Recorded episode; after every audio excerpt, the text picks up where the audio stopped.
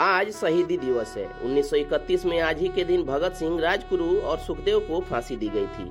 Court ने तीनों को फांसी दिए जाने की तारीख 24 मार्च तय की थी, लेकिन ब्रिटिश सरकार को माहौल बिगड़ने का डर था। इसलिए नियमों को दरकिनार कर एक रात पहले ही तीनों क्रांतिकारियों को चुपचाप लाहौर सेंट्रल जेल में फांसी पर चढ़ा दिया गया। इन तीनों पर अंग्रेज़ अफसर सैंडर्स की हत्या का आरोप था। 28 सितंबर 1907 को पंजाब के लालपुर में बंगा गाँव, जो अब पाकिस्तान में है, में जन्मे भगत सिंह महज 12 साल के थे, जब जलियावाला बाग हत्याकांड हुआ। इस हत्याकांड ने उनके मन में अंग्रेज़ों के खिलाफ गुस्सा भर दिया था। काकोरी कांड के बाद क्रांतिकारियों को हुई फांसी से उनका गुस्सा और बढ़ गया। इसके बाद वो चंद्रशेखर आज़ाद के हिंदुस्तान रिपब्लिकन एसोसिएशन से जुड़ गए। 1928 में साइमन कमीशन के खिलाफ हुए प्रदर्शन के दौरान अंग्रेज़ों ने लाठीचार्ज कर दिया।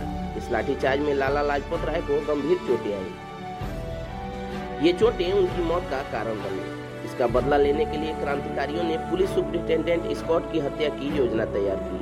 17 दिसंबर 1928 को स्कॉट की जगह अंग्रेज़ अधिकारी जेपी सैंडर्स पर हमला हुआ, जिसमें उसकी मौत हो गई। 8 अप्रैल उन्नीस को भगत सिंह और बटुकेश्वर दत्त ने ब्रिटिश भारत की सेंट्रल असेंबली में बम फेंके। ये बम जानबूझकर सभागार के बीच में फेंके गए, जहाँ कोई नहीं था। बम फेंकने के बाद भागने की जगह वो वहीं खड़े रहे और अपनी गिरफ्तारी दी। करीब दो साल जेल में रहने के बाद 23 मार्च उन्नीस सौ इकतीस को भगत सिंह और राजगुरु और सुखदेव के साथ फांसी पर चढ़ा दिया गया। वहीं बटुकेश्वर दत्त को आजीवन कारावास की सजा मिली। भारत माता के इन तीनों वीर सपूतों ने आज़ादी के खातिर बलिदान दिया था, लेकिन सामान्य लोगों के ही तरह इनके जीवन का भी एक और पक्ष है, जो बताता है कि क्रांतिकारी होने के अलावा भी यह जीवन में और किरदार निभा चुके थे। साथ ही इनमें से एक सदस्य ने तो अपने जीवन का एक हिस्सा छद्म नाम के साथ भी बिताया है। भगत सिंह अपने जीवन में क्रांतिकारी होने के साथ ही एक अच्छे वक्ता, पाठक और लेखक भी थे। उन्होंने कई पत्र पत्रिकाओं के लिए लिखा और संपादन किया। वहीं सुखदेव भगत सिंह से मिलने से पहले शाम को गली मोहल्ले में खेलने वाले वे बच्चे जिन्हें सब अस्पृश्य कहते थे, उन्हें पढ़ाया करते थे।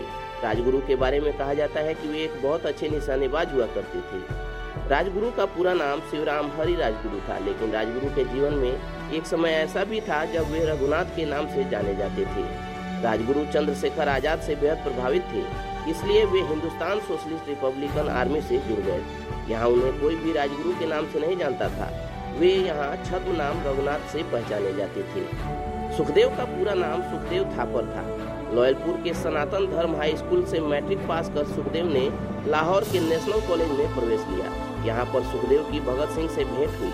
दोनों की विचारधारा बिल्कुल एक सी थी। इसलिए जल्द ही दोनों के बीच बहुत गहरी दोस्ती हो गई। दोनों अक्सर देश की तत्कालीन समस्याओं पर लंबी लंबी वार्तालाप किया करते थे।